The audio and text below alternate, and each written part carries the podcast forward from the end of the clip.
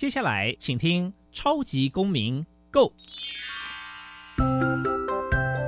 民主社会是百花齐放，法治国家则井然有序。用心沟通，相互理解，以理思辨，相互辩论。欢迎收听《超级公民 Go》。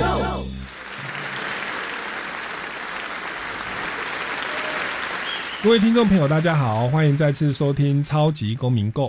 本节目呢是由教育部所委托，由国立教育广播电台以及财团法人民间公民与法治教育基金会联合直播。没有错，我又是节目的主持人苏格格苏明祥。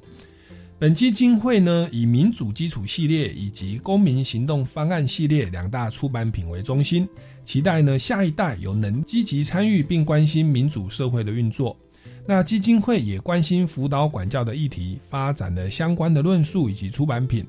除了每年固定举办全国公民行动方案竞赛，鼓励教师带领学生对于周边的公共事务提升关注，并设计解决方案。除此之外，基金会也不定时的举办教师研习工作坊，希望与社会各界合作，推广人权法治教育。小小公民停看听。在这个单元，我们将会带给大家有趣而且实用的公民法治小知识哦。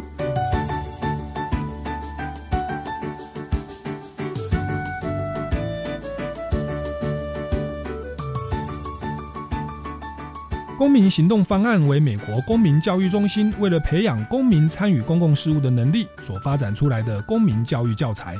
该方案的进行主要有四个步骤：一、提出公共议题。二、分析可行方案；三、形成政策提案；四、具体行动计划。该方案至今在世界各国进行多年以来，已经超过数百万青少年曾参与，成为促进民主发展重要的教育方案。民间公民与法治教育基金会自二零一二年开始，每年办理全国公民行动方案竞赛，活动对象分为国小、国中、高中组，每组需有指导老师。报名并完成公民行动方案指定的四大步骤，便有机会获得高额奖金。活动详情请上民间公民与法治教育基金会的官方网站。接下来进入校园法治向下扎根。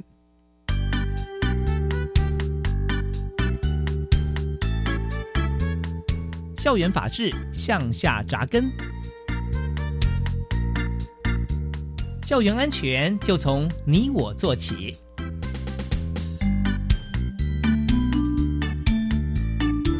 各位听众朋友们，大家好，欢迎再次收听《超级公民购》。那各位听众朋友知道，刚刚主持人一开始又提到，就是我们民间公民法治教育基金会啊，每年都会举办全国公民行动方案竞赛哦。所以在今天节目上呢，我们就特地邀请到高中组的第二名哦，也就是获得优选的队伍哦。他们是来自于桃园的武林高中的同学，我们请他们呢来跟我们分享一下所谓的公民行动方案啊，它的内涵、它的精神，还有他们实际参与这个活动，他们的的收获是什么？让我们用最热情的掌声欢迎桃园武林高中的同学们，欢迎您。那今天我们的这个录音的现场哦，其实来了八位同学，我 把我们的这个录音棚其实都都塞爆了，因为他们非常珍惜这一次的这个访谈的机会哦。那我想一开始呢，我们我们就一个一个来访谈，我们先来请教一下这个武林高中这个三年级的林佳宇同学，对不对？我我我看这个资料，你们这个队伍呢，队名叫做，因为我英文不太好，它这个怎么拼呢？叫做 T E L E。T U B B I E S 啊，这 Taylor Tubes 吗？是这样念吗？对。哎，你们你们这个为什么要取这个名字啊？它有什么意思哦？那跟你们这次竞赛的主题有没又有什么关联性呢？就是我们为什么会叫 Taylor Tubes 呢？其实 Taylor Tubes 是天线宝宝的意思，是我们大多数人的童年回忆。那会选择 Taylor Tubes 当队名，是因为一个可能很多人都听过的粉丝理论。就是天线宝宝里四个主角分别有不同的象征，紫色的丁丁跟黄色的拉拉分别象征男同性恋者跟女同性恋者，绿色的迪西象征非裔美国人，红色的小波则象征侏儒症患者。不难发现，其实这些都是社会上比较少数或弱势的族群。我们认为这个队名可以很好的呼应我们的行动方案，我们的信念。透过公共议题的讨论、追求，以尊重多人的视野看待彼此差异，我们相信终有一天，每个独特的个体都能在社会上自视。就像天线宝宝 Taylor Tubis，无关种族，不论身份，都能在友善的社会氛围下，活成真实的自己。嗯哼，其实现在就是多元社会，我们台湾对于这个所谓的。多元的，甚至同志的婚姻呐，哦，当然说在不同的信仰、不同的观点，但是在人权的指标上，我们台湾的这个部分的大法官解释跟修法，算是走在这个国际的尖端哦。那包含说对于多元性别的尊重，然后也不能因为性倾向。呃，给予这个歧视或差别待遇哦，好，所以你们就取了这个天线宝宝的名字哦。哎，其实我在看那个天线宝宝还没有特别注意，我就觉得四个很可爱的娃娃哦。哦，原来他们有分别代表这个少数族群，所谓的非裔哦，就是黑人哦，然后同志、男同志、女同志跟这个所谓的这个身心障碍的，对不对？好，那其实确实是弱势哦。哎，你们这个队名是要来讨论这个主题，那你们后来选的这个。主题就是这方面的嘛，是是针对哪一个弱势族群而而选定这个主题呢？比较是针对就是在性别上有不同于异性恋倾向，或者是对自己生理认同是不同于自己呃对自己性别认同是不同于生理性别的人。OK OK，好。那那那，所以后来我我看一下资料，好像就是往这个性别友善厕所的方向去前进。对，没错。OK OK，好，那这个我们可以一步一步来谈哦。好，那我们就大概知道他们其实是对于性倾向一个平等的一个观点哦，所以特地取了一个诶蛮有共鸣的一个天线宝宝的名称哦。那不过我想我们的听众朋友可能很多，不管是老师或家长或学生啊，对于我们的这个全国公民行动方案竞赛，也许还是陌生的。虽然说其实我们已经办了好多年了。那我想这边也要来请教一下这个张永琪同学哦，哎，你们班上的同学是第一次组队参加本活动吗？那你们当初是怎么样知道这个比赛的消息，以及为什么会决定来参加哦？因为其实你们好像是高三的同班同学哦，那其实我们录音的当下，你们学测才刚刚结束。那等于是参加这个活动，大概就是你们学测前的这个半年、一年的时间哦。在这么样的一个紧绷的时刻，为什么会想要花时间来参加这这个活动？这次呢是本小组第一次参与公民行动方案的这个竞赛。那因为我们是一零八课纲的第一届，我们在申请大学甄试的时候呢，会需要完整的学习历程档案，其中就包括竞赛成果还有营队这些课余活动。那因此，我们积极的就在各大的网站还有平台当中寻找合适的竞赛。除了升学层面的考量以外，公民行动方案也可以引导学生去发挥自主探索的能力，学习如何彼此合作完成团体目标，透过成员间的共同努力，进而对社会产生一定的影响力。总而言之，公民行动方案能够培养学生多方面的综合实力。所以呢，我们认为即使参与这个活动可能会牺牲部分的学习时间，我们仍然是决定要参加这个活动，希望能借由自己的力量来改变现况。所以你刚刚提到是一零八课纲，是对。那那其实我记得一零八课刚出来，其实很多公民老师或班上的老师可能还不知道怎么去推动所谓的公民法治教育哦。哎，后来发现我们民间公民法治教育基金会，不管是民主基础系列教材，或者是现在这个全国公民行动方案竞赛，其实都是非常适合做公民教育的。那那包含说你们在推推甄或者是学测申请学校的时候，呃，我我有个应该是朋友的孩子啊，他就申请台大法律系。哎，我当时因为我我是台大法律系的学长，我当时有帮他推荐，哦，那他也参与这样的一个活动。当然，说后来他没上了，但是我觉得参与这个活动，呃，在这个过程都得到很多东西，而且其实对于学测的一个申请也是很有帮助的。好，那这个其实值得我们的学生、家长哦，以及这个呃老师都可以来呃进一步的参考。哎，我请教一下这个李章勋同学哦，李章勋同学，就是我们这个组队的话，他这个队伍的人数是多少？那你们的这个黄金阵容是如何挑选的？那以及说，像今天来到我们节目现场的八位同学哦，那那你们在这个所谓的公民行动方案的步骤这个过程当中，我们刚刚主持人有提到有四大步骤，就是所谓的这个提出公共议题、分析可行方案。形成政策提案以及具体行动计划那这四个步骤其实这样真的运作下来，感觉有非常多的工作可以去做。你们是如何讨论分工的？那在这个过程当中，有没有遇到什么特别困难啊，或特别有趣、值得分享的事情呢？来请教李张勋同学。那本来被问到的时候，觉得蛮惶恐，就觉得自己真的有这个能力可以去参与这样的工作吗？但是最后在实际跟大家讨论啊，做出行动之后，然后看到我们的性别友善厕所顺利的完工，开始使用的时候，才会觉得说自己能够在这个工作之中做出贡献，真的是很棒的一件事情。然后。分工的时候，我们大家都会在讨论过程中各自提出可能的想法，然后再各自认领自己依据自己能力能够做到的工作，然后再适时的互相帮助。特别困难的事情应该是跟学校沟通的过程，就是在执行计划当中，我们我们自己会有自己的想法，但是学校也会有他们的考量还有担忧，然后用文字沟通的当下就会造成一些不理解跟误会的部分。在理解学校的担忧之后，我们也会想办法降低学校对这件事情的忧虑感，像是询问家长的意见啊，然后了解其他学校的做法细项等等，然后把想法改成改成双方都能接受的结果，就是能够最后一个能够顺利完工。然后有趣的部分是，原先我们觉得就算学校会接受我们的提案，然后有意新建性别友善厕所，也会因为经费啊、工程发包这些问题而延宕很久。可能没有办法在我们毕业之前就是顺利的完工，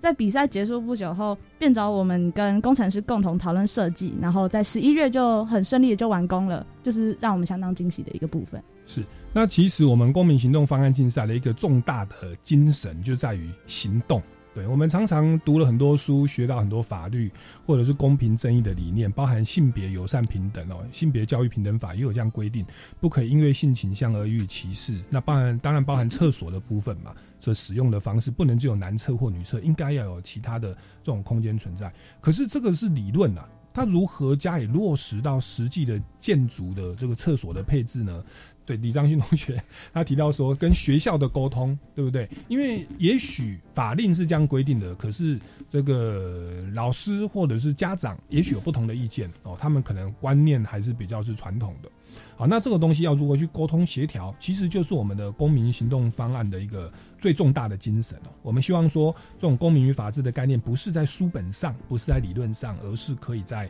实际生活当中加以落实，然后去学习实践的方法哦，才可以避免空谈哦。这个对于我们的这个未来的公民的养成都非常的有帮助，非常有意意义哦。好，那这个是李章勋同学他提到的部分哦。那我想接下来我就要来切入。主题哦，因为你们刚刚有提到说参赛的题目叫做“性别友善厕所实施计划”哦，性别友善厕所，那我们就一步一步来好了。因为公民行动方案它其实有四大步骤，那关于性别友善的议题，甚至说，因为我们其实是只要是生活公共议题就可以去关注哦。你们是因为什么样的原因去挑选到哦，把性别友善厕所？来作为你们的研究主题呢？哦，这个算四大步骤的第一步骤，对不对？这个部分我们来请教一下陈之瑜同学。事实上呢，我们当初思考了各层面的议题。那因为我们想要找一个有挑战性，但是是高中生可以落实的一项行动方案。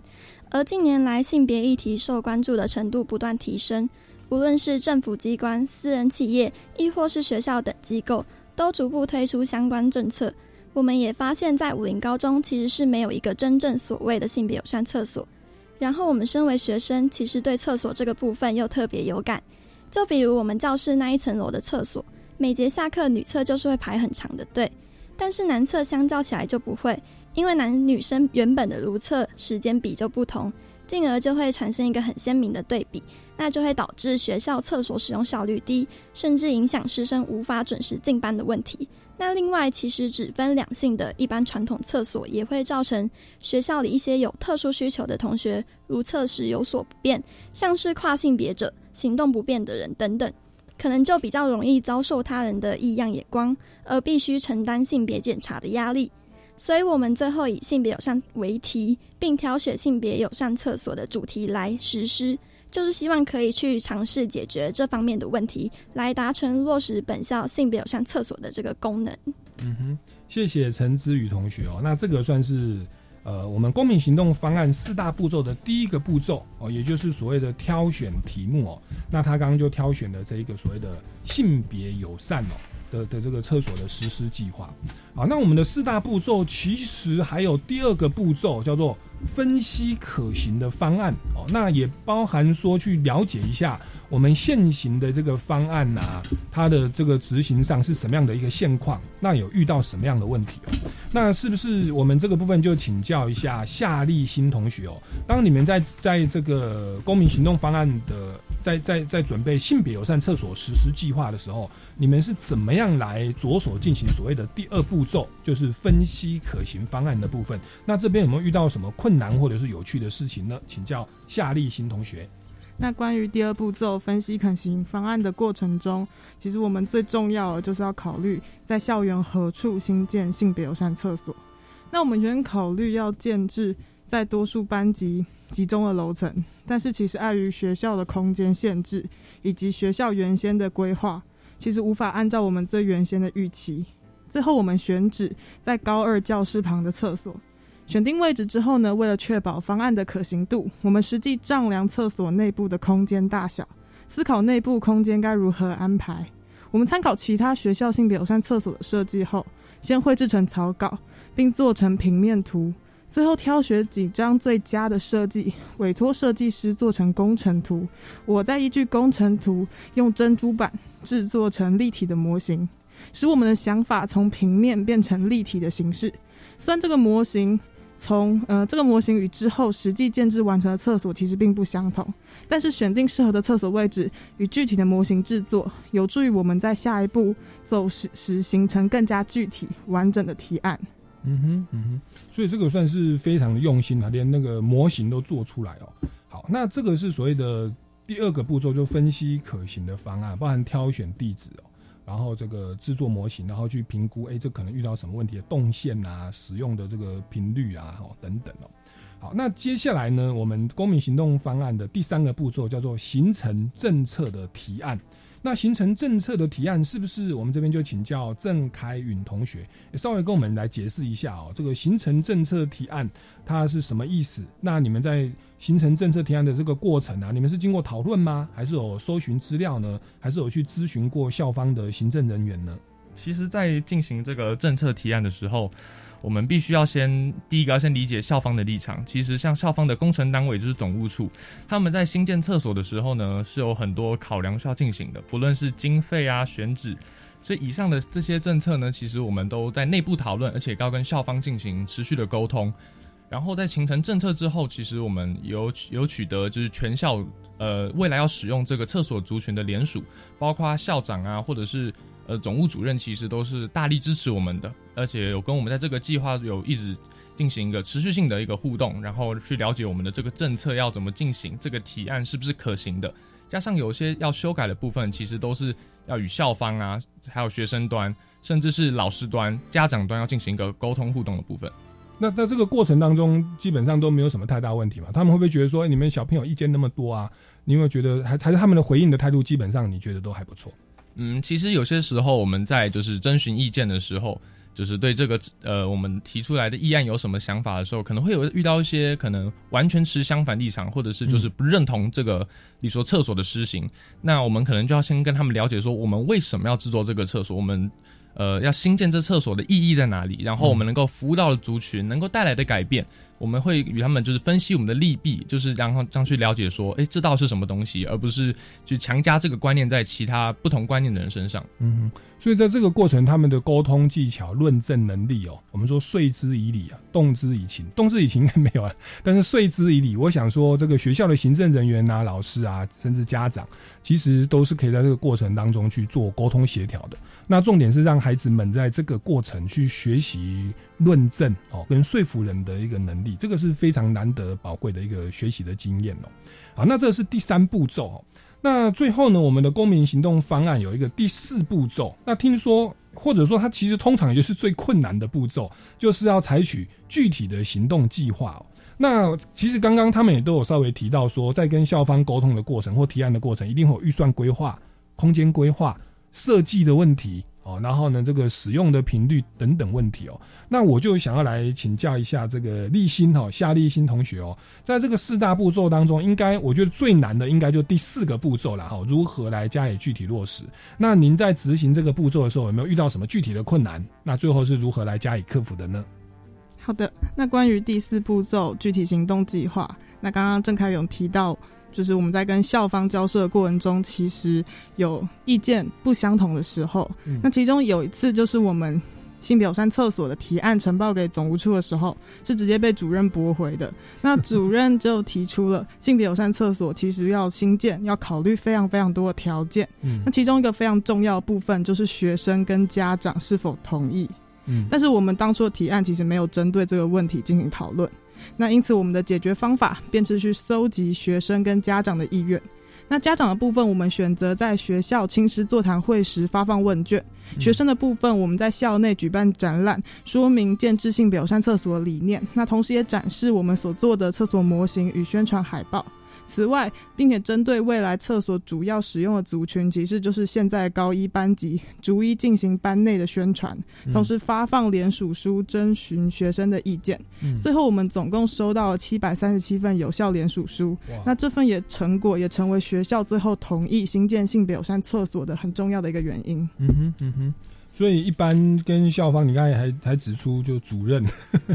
好，反正就是，其实我想还有其他的一方面的压力啊，因为。毕竟，我我说过，其实以以以我这个年纪啊，或者我们社会的中年壮年哦，目前还在社会上当中间掌掌握权力的这些人，其实我们在小时候在学生时代，对于多元性别、对于性别的尊重，其实是那方面的教育是比较薄弱的。那如果我们在工作的过程没有再去呃更新我们的一些人权或人平等的这种尝试的话，那确实。会觉得哎，现在的年轻人到底在想什么？哈，为什么要花那么多的资源哈，去照顾那么少数的人哈？那这样子哦，都完全没有这个成本的考量哦。他们一般而言，我们都觉得蛮麻烦的啦。哦，那但是在这个过程，我们就就看到刚刚立新所说的哦，他就是我觉得也算是现在台湾民主开放的一个多元社会，他就开始去家长会哈来征询家长的意见，然后呢，在学生的层面呢就进行宣传，甚至进行联署哦。这很像这个我们在公投啊 联署这样的一个观念哦。其实我看到这个现象是蛮开心的哦，就是我们的新一代的年轻人，他们以那个人权观念、法治的观念是从从小跟着他们一起长大，所以在这个面对这样的一个。呃，公共议题的一个变动，也就是性别友善厕所的实施，他们就运用这样的方式，后来取得了七百三十七位的同学的联署。那这样的一个情况，也包含家长会的一个支持哦。那我想啊，校方后来就做出了一个妥协，那也往所谓的天线宝宝的这种照顾弱势族群或少数族群的这样的一个呃公平正义的理念，也就是性别友善厕所的这个方向去前进哦。那大家就可以听到，就可以发现说，哎，原来我们这一个全国公民行动方案竞赛啊，居然哦会在我们的实际生活当中产生这么大的效应，而且让我们的同学哦在这个过程有呃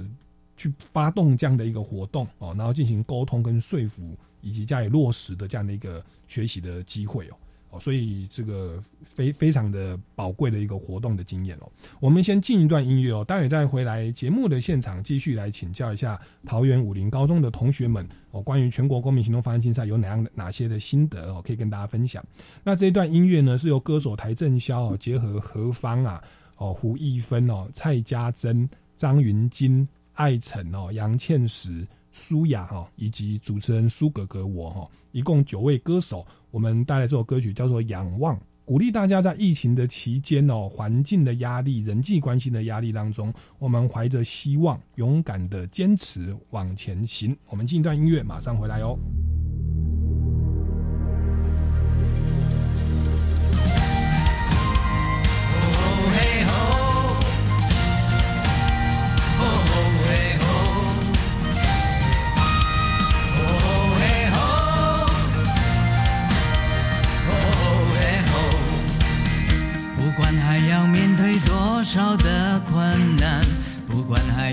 要迎向多少的风浪，我想让你了解，你从来不孤单。不管还有多少恐惧在扩散，不管。还有多少不安在弥漫？我祈求你永远不会失去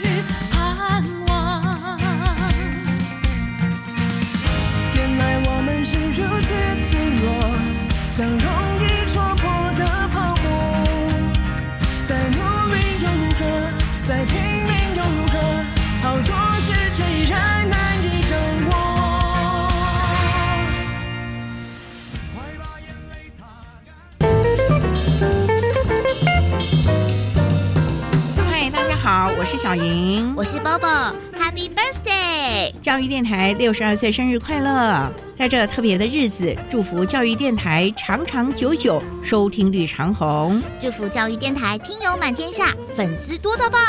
别忘了每周六日下午四点零五分，记得收听特别的爱，我们空中见。我想前往好山好水的偏乡学校，展现创新的教学方法。你好优秀哦，这是很棒的教学体验，我也要。为了在教学路上不孤独，我要参加教学访问教师计划。那我们赶快上脸书搜寻教学访问教师计划。对，一同在偏乡教育这块画布上增添色彩。好耶，来翻转教学生涯。以上广告是由教育部提供。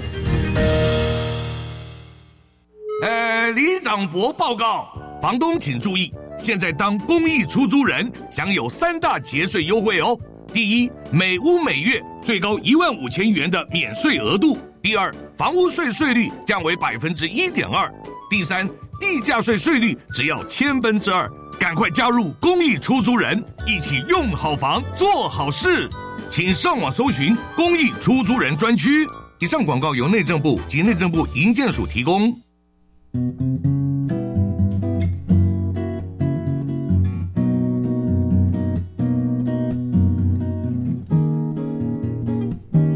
我是苏命苏米恩，你现在收听的是教育电台。我，朋友们就爱教育电台。耶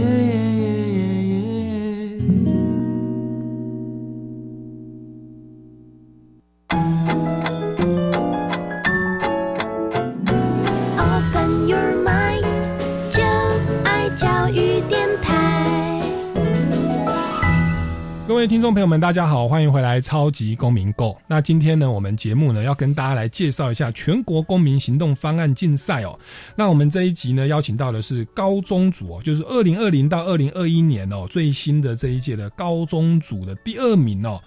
Teletubbies 天线宝宝队哦，因为他们是要来照顾所谓的男同性恋、女同性恋哦，这个弱势族群跟少数种族啊哦的的的这个还有身心障碍的族群啊，所以他们取的这个名字。那当然说这个要关注的议题会非常的广泛，他们选择的是呢，在校园里面应该除了男厕、女厕之外，应该要有所谓的性别友善厕所。那在前一阶段的节目，他跟我们谈到说，诶，如何挑选这个题目。然后呢，如何来这个这个制定这个相关的可行的方案，分析可行方案，然后再形成政策提案，然后呢再加以具体行动。那具体行动，他有特别提到说，其实一般学校或者是这个掌行政的机关可能会觉得，哎，你们没事为什么要做这个啊？哦，那你要考虑到钱呐、考虑到公空间呐、哦，考虑到这个实用性啊、哦，所以他们在这边遇到的困难，他们就。这个一方面取得家长会的授权同意，一方面进行宣传，一方面进行同学的联署，最后达到啊七百三十七人的联署，结果就说服了学校哦愿意动用经费哦，然后甚至请设计师哦，他们现在就是要来着手来新建性别友善厕所。那其实我们说过，这个活动的意义就是把这一种公平正义的观念，透过公民行动方案哦，然后在学生时代就来练习哦，然后来加以落实。那这样其实可以栽培出我们以后这群孩子，不管在公民社会、立法院、哦政府机关，乃至公司行号或自己的家庭生活里面，我认为都可以来哦一个很好的一个一个学习跟发挥哦。好，那我们这边就想要来接着请教一下这个古云同学哦，古云同学，那他呢，我想请教一下，你们在这个行动方案的执行当中啊，你有没有遇到一些？哎，现实上的出现的问题跟你原本的预期啊有很大的落差哦。那你这样的一个落差，或者说遇到这样的困难啊，你是如何来调整哦？来面对这样的状况？那在一开始的时候，我们的组员永琪就有请设计师绘制设计图，放入了我们的竞赛里面的竞赛的 PPT 里面。但后来学校进行工程作业的时候，就自己请了另外一间设计公司来做。嗯，我们也有与那间设计公司开会讨论，进行一些修正，然后做出我们双方的最终版本。这样，呃，但是但是当当真的进行到工程的时候，发现最初测量的数据是有些差错的，是实际空间其实比测量的还要小，导致小便斗男生小便斗的部分没有完整的隔间，只有两侧的隔板。那这是令我们相当担忧的，因为这个。完整的隔间是我们在做巡回推广的时候所答应的承诺，就是为了要保障男同学的隐私问题，是所以想要他们拥有一个完整有隔间的小便斗的使用空间。嗯，那后来我们也有与总务主任做讨论，就是表达我们积极想要做隔间这看法。那其实主任也非常明白我们的担忧，但他认为这样的做法会导致空间太过于狭小，让使用者有行走的困难，就是他们只能。侧身走路就是连开门都会有点问题，以及有一些空间上的压迫感，所以就是主任就是驳回了我们想要就是建制隔间这个想法。那我们后来自己实际走进那个工程的时候，发现真的就是空间太过狭小，就像主任所说的。那主任也说，就是一间性别友善厕所最重要的就是要让大家舒服的如厕。如果使用者觉得不好用的话，就会降低他们使用频率，这样导致其实就很少人会去使用西标山厕所，就没有达到我们想要的效应。那我们在完工之后，也有再次的持续去看，那其实整个空间就是很广阔、很舒适，就是让人觉得不会有压迫感或是行走的问题。然后学弟妹的反馈其实也很好。嗯哼哼。哇，那这个其实厕所有隔板跟隔间，感觉是完全不一样哦。特别在这个不同的性别的需求，其实不要说呢，我我觉得我是男生哦，我有时候去上公厕，它就有隔板，我也就是挑比较没有人的地方了。哦，当然不是我自卑或怎么样，而是觉得比较自在哈啊。那那我觉得，特别是这个呃，如果那个那个男生或者就是他他其实不认为自己是男生，或者他自己是他一个性别，他有他自己的性别的认同，他也许那个隐私的需求会更强大。哦，像我是觉得自己是男生，我都觉得其实是有一些不自在的。那个有时候高度，就是你会觉得会会不舒服了哦。那我我我我想这样的一个做法，后来主任的方面也算是全面的配合哦。那我其实也蛮期待这个。这个这个这个厕所它完工以后，它是什么样的一个状况哦？你们你说在你们毕业之后才没有？哦，已经完工哦，已经完工了，在去年十一月就完工了。OK OK，好，那那所以这个算是非常成功的，已经加以落落实哦，也符合了原本的期待哦。好，那那所以这个你们这个案例算是非常的成功，也可以解释说他们为什么会得到第二名哦。那就我所知，其实我们这个活动前几名都是有一些奖金哦。那但大家也不是为了这个奖金而来啦。当然也有了哈，但是但是它不是主要的原因哦。重点是在参与这个过程当中，发现大家的收获跟学习是远远超过这个奖金的价值哦。所以在这边你们拿到你们有拿到第二名，是不是也来请教一下你们的经验哦？因为我们知道全国公民行动方案竞赛，它其实是有一个呃书面的资料的整理，然后先递件，递件之后，民间公民法治教育基金会会找公正的评审委员。然后来审核，那审核完以后，再从里面挑出进入决赛的。那进入决赛的，则是要进行口试哦，要进行口头报告哦，还要去答复评审委员的哦现场的提问哦，大概二十分钟，总共二十分钟的时间。所以这边是不是也要来请教一下张永琪同学啊？因为你说。其实一开始这个黄金阵容就是由你 召集的哦，所以你也算是我们的领队了。那请问一下张永琪同学哦，你们当初在这个制作所谓的书面资料的时候，它有没有一些呃规则，或者有没有一些步骤，或者是你有没有一些诀窍跟心得，可以跟我们听众朋友来分享？他们可能下一次就要来报名哦。那那那您分享这个东西是是该这来来来介绍一下这个过程遇到什么困难或一些成功的经验分享？呃，我们在准备比赛的过程当中，我们花了大概一年的时间去制作所有这个比赛需要的一些书面资料。嗯，那我们的这些资料呢，大部分都是由大家分工合作一起去完成的，包括呃给同学、给老师、给家长的联署书，还有一些网络的表单，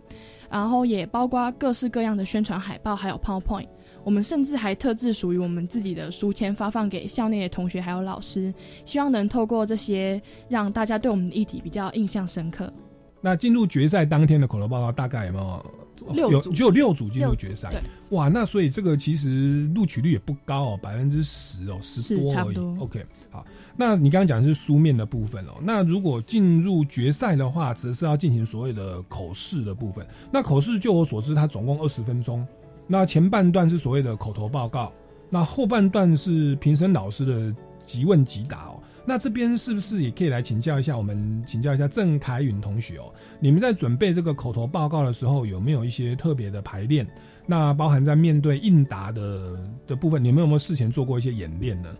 嗯，其实，在排练的时候，其实是非常紧锣密鼓的在训练，因为其实我们准备完东西之后，要去要去参加这个决赛的时候，其实时间已经不多了，所以在排练上，我们还要准备就是我们的简报，我们要讲的内容，亦或是到最后面我们要回答的问题。其实，在回答问题的时候，其实是我们比较担心的，嗯毕竟我们不知道评审老师可不可以抓到，会不会拿看到我们的这个做出的公民行动方案是有什么瑕疵，有什么缺点，有什么是我们意想不到的，我们没有看见的东西。所以在准备之上，当时我们有在班上先进行一个简单的试讲，希望让呃我们班上同学能够给我们提出一些反馈，能够抓出我们的漏洞，甚至是看出一些瑕疵。嗯所以我觉得在准备之上，这其实是很有帮助的。然后在当下，其实我们八个人从桃园来到台北，其实是蛮紧张的。毕竟第一次参加这种比较大型的，可能要跟比较多人来去讲一个我们关于属于我们的公民行动方案，其实是很紧张的。然后我身为报告的第一位同学，其实心中是有点忐忑不安。但是就是看到就是我们一起身后的七位组员，其实在报告的过程中，其实是很有动力的，而且是很有荣耀的来去进行这个公民行动方案的一个演讲，让各位评审或者是在其他台下参赛的同学能够知道我们的方案到底，我们的概念到底是什么。嗯，郑凯允同学他就是直接做第一个口头报告。其实大家想一下，我们在立法院啊，也有很多行政长官哦，也是有一些政策，对不对？明年规划预算，然后也要上台哈、哦，面对媒体记者哦，还有立法委员的炮轰啊。那这个是一般是长大以后才会去历练哦，但是我们的孩子们他们在高中，甚至我们说有这个国国中组哦，就可以在这个我们参加比赛的过程当中，还有小学组哦，就可以在这个参加比赛的过程当中，哎，你如果进入决赛的话，要去备询哦。那个大家一定会一直提问，那你这预算怎么样啊？这空间怎么样？设计怎么样啊？啊，遇到这个学校不配合怎么样啊？哦，要怎么联署？我觉得他们从小就在扎根这个民族政民主的社会和法治的运作。那我觉得这个是非常难得的经验哦。而且你看郑凯宇同学，你看他刚刚来上电台节目，然后他讲的怎么样，头头是道，对对？讲的比主持人还好，因为他有经过这样的一个高压的历练哦。那以后我觉得不管在节目上担任名嘴或民意代表，甚至当行政长官接受备询，甚至以后在公司我们也要提案呐、也要当主管呐、甚至在家里哦要当家长，对不对？说我们今年要去哪里旅游，提出一个方案，预算规划，孩子们会咨询啊，为什么要去？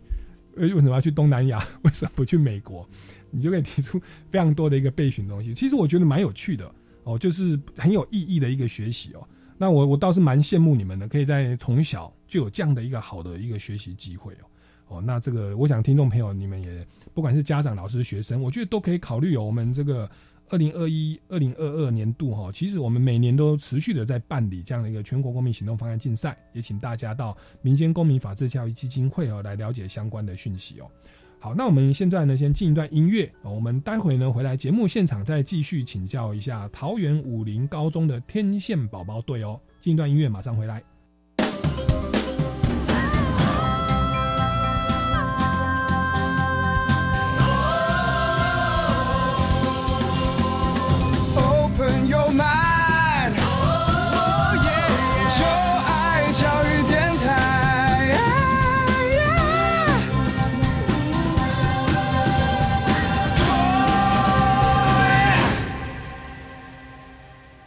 各位听众朋友们，大家好，欢迎回来《超级公民购》。那我们今天呢，跟大家来分享的主题是我们的全国公民行动方案竞赛哦。我们邀请到这个二零二零到二零二一年哦，这一年的这个高中组的第二名就是优选的队伍哦，桃园武林高中的天线宝宝队。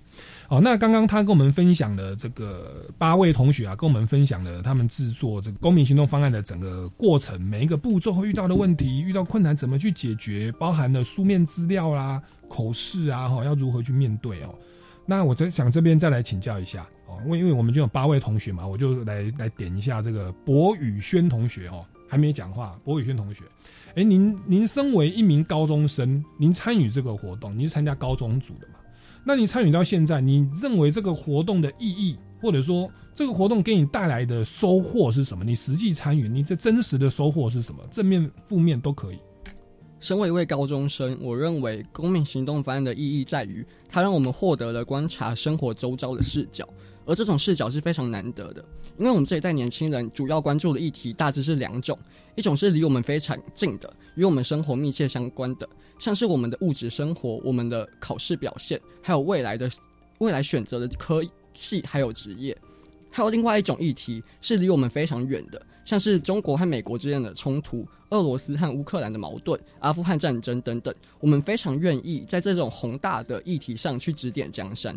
但是在这两种非常近和非常远的议题中间，还有很大一部分内容是被我们忽视的。这部分议题是关于在地的、关于地方的、关于我们生活周遭的。我们长期缺乏对这部分议题的关怀。我们不在乎自己生活的社区里有哪些规范需要改进，我们不在乎学校里有哪些设施是有问题的。在这种呃大环境底下，公民行动方案这项活动最重要的是启发我们去关心自己生活周遭发生的事情，像是我们这次做的性别友善厕所，我们观察到了校园中的矛盾，就是为什么女生需要排队上去上厕所，但是男厕的空间却大量的被闲置，为什么我们不能做一个男女共同使用的厕所？发现了这个矛盾之后，我们去找找资料、查法规、办展览、发动联署，我们开始去和生呃自己学校生活周遭的人去互动，要去了解学生的意见、家长的观点，还要了解学校中的权力关系是如何运作的。我们要怎么去谈？我们要怎么去做，才能够更好的落实我们的计划？这种完全沉浸在自己生活领域的一种体验是非常宝贵的。嗯，谢谢博宇勋同学哦，哇，这个是。从俄罗斯到乌克兰，OK，到中美贸易哦之之间的一个对抗，其实我们从小啦，从小的这个生活的周遭的公共议题去开始去了解，以后当我们的影响力或者在社会上的这个角色越来越提升的时候，我们这个套东西就可以拿来去面对这个更大格局的公共议题哦。好，那这个是参与这个活动的的一些收获跟意义了。我我先请教一下古云好不好？因为我刚刚就是。在音乐的期间，有跟我们同学闲聊，就是你们这个黄金阵容哦，这八位同学其实是有变动的，对不对？那好像古云同学就是中途加入，对。那这个部分是不是跟我们稍微说明一下这个原因？那您被中途这样加入，您的心情状况跟你调试的状况，你当时是怎么样的一个心情去加入这个团队？那时候就是原本有一位同学退出，嗯，然后。我忘记是哪一位同学邀请我加入这个这个小组，这样。那其实一开始的时候，我有耳闻他们在做这样的一个议题，但我没有实际去了解他们到底在做些什么事情。那后来同学来询问我的意见之后，发现，哎，其实这是一个不错的学习经验。那我也在过程中了解了性别友善这个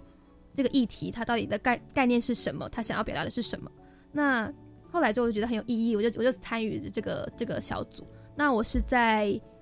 巡回推广前加入这个小组的，也是就是在比赛前加入这个小组。那在过程中，我们走访了很多的班级啊，就是其实也训练我的表达能力，或是一些就是什么说服别人的一些能力。这样其实让我觉得其实很荣幸。那我觉得能改变学校建设，能在。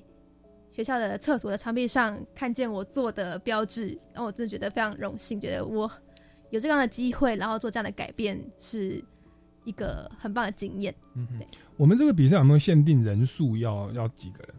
至少八位。啊，至少八位。OK，所以在这边就会出现有人可能要学测哦，或者是觉得太忙，花太多心力，就就临时就离开。这个时候对团队也是非常大的考验哦。你要再找到一个人，然后其实也很感谢古云同学啊，就是。这个危机救援哦，及时的救火大队哦，那结果一进来跟大家相处也非常的融洽，然后也递补了原本的一个一个角色。所以在这个过程，我觉得不止在学议题、学表达能力、学资料整理能力、学沟通能能能力跟行政解决困难的能力哦，这种团队的合作，每个人都有每各自的时间、各自的想法，却可以这个合在一起哦，那真的是这个这种团队的 EQ 哦。这个这样的一个学习也是非常的难得。很多时候我们都是要放下自己的坚持，去配合团队，不管开会的时间或分工的内容，可能不是你最想做的部分，可是这个部分没人要做怎么办？我们就做了。那其实像你们同学还算是同班同学，对不对？哦，那大家见面还比较方便。其实像我们以前有这个大专组的，哇，他们是不同科系。那那时间更难瞧。那当然说他们在不同科系的这样跨组的结合，他们对于同一个公共议题会提供不同角度的观点，那也有他的一个收获。所以后来他们说，他们最大的收获是学习不同的科系对于这个议题的看法，他们有开拓的人生的视野哦。那这个是在大专组他们的另外的收获。好，那我想无论如何，在这当中学的团体的合作、EQ、舍己、配搭哦，这个也是一个非常有意义的学习哦。好，那我想这边再来请教一下我们郑凯允同学哦，他以后这个其实大家没有在节目现场，他非常的帅气，文质彬彬哦，有这个小谢正武的这种氛围哦，应该我看也是这个一方人才哦，社会之栋梁。那我这边来请教一下郑凯云同学哦，就是呢，你们参加这个活动，你从头参与到尾哦，那也包含你做口头报告，后来拿到了第二名。那你这样总结下来，你可不可以给我们的听众朋友来一个建议？如果他们想要来参与哦下一届的这个公民行动方案竞赛哦，你觉得做好一个公民行动最主要的诀窍是在哪里呢？嗯，谢谢主持人。其实，在做这个公民行动方案的时候，我们可以追追溯它的本源，就是它主要分成三个字嘛：公民、行动跟方案。那公民就是身为人，我们身为人要做的事情就是我们的行动，而这个行动就是个计划，就是我们要的方案。但其实这个可以追溯到美国的公民教育中心，它里面的叫做 Project Citizen，但它其实没有行动这个字。我想它特别放入行动这个字，其实是要提醒我们，坐而言不如起而行。其实我们要去行动，我们要能够去尝试更多的东西。其实刚刚宇轩同学其实有提到，不管是班级性的啊，或者是到全校性，甚至是全国性、全球性，它其实是这些层级是都可以去尝试去做的。呃，不论你身为一个国小、国中、高中，甚至是你现在已经到大学或者是出社会人士，其实你是有很多力量能够去改变这个社会，去实践一个身为你公民的力量。所以我在想，这个诀窍呢，其实你要在行动之中才能发现，你要去行动这件事情，你才会知道这个东西到底要去怎么完成它，怎么去制作它，然后要怎么去完善它。